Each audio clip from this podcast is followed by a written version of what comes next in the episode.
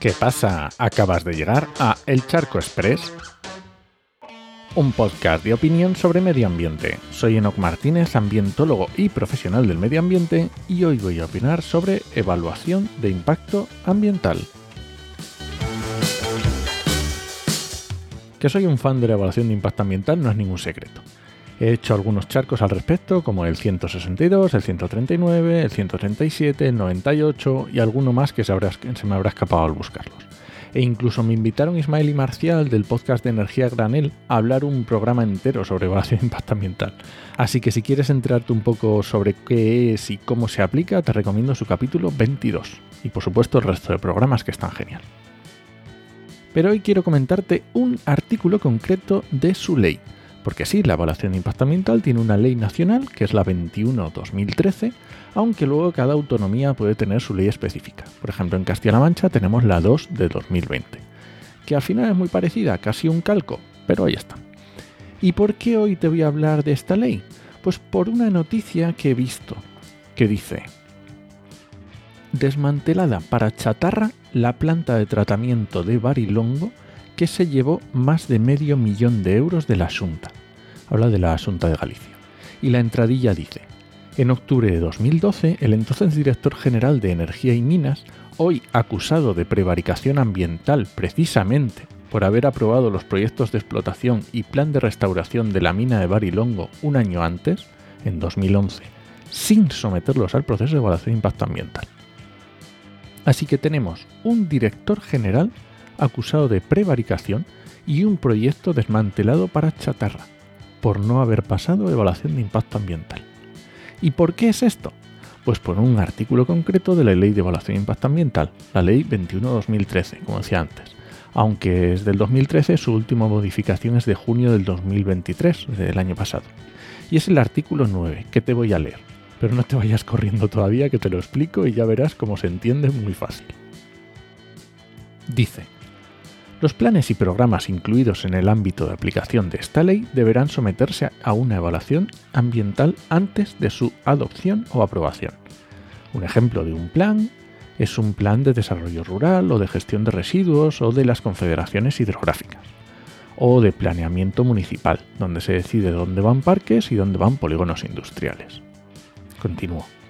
Asimismo, los proyectos incluidos en el ámbito de aplicación de esta ley, que pueden tener efectos significativos en el medio ambiente en virtud, entre otras cosas, de su naturaleza, dimensiones o localización, deberán someterse a una evaluación ambiental antes de su autorización. Sigue, pero bueno, es un rollo. ¿Qué son estos proyectos?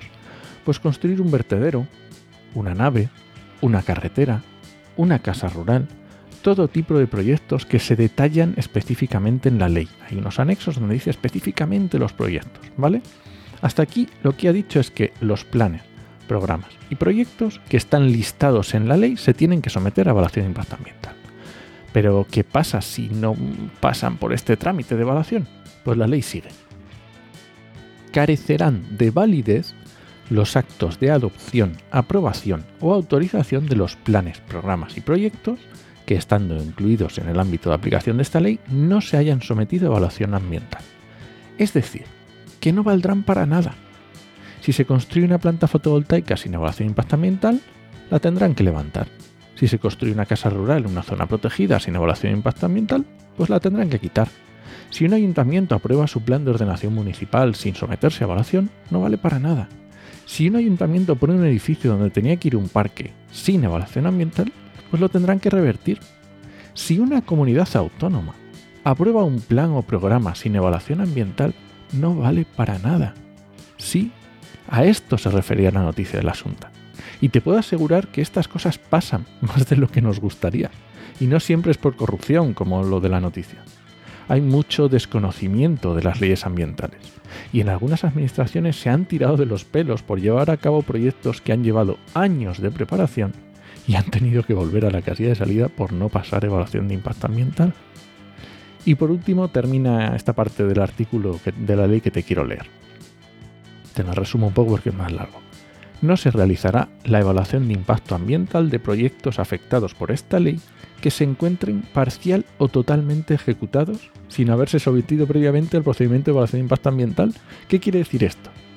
Que si una cosa ya está en construcción o construido y tenía que haber pasado evaluación, no vale.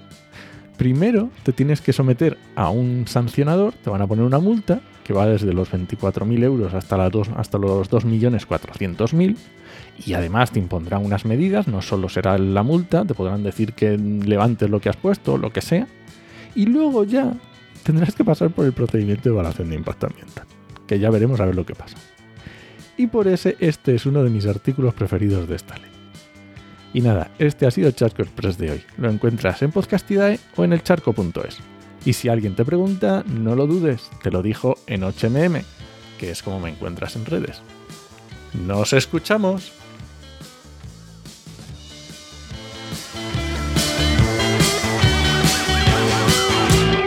¿Se puede tener artículos preferidos de una ley? Pues parece que sí.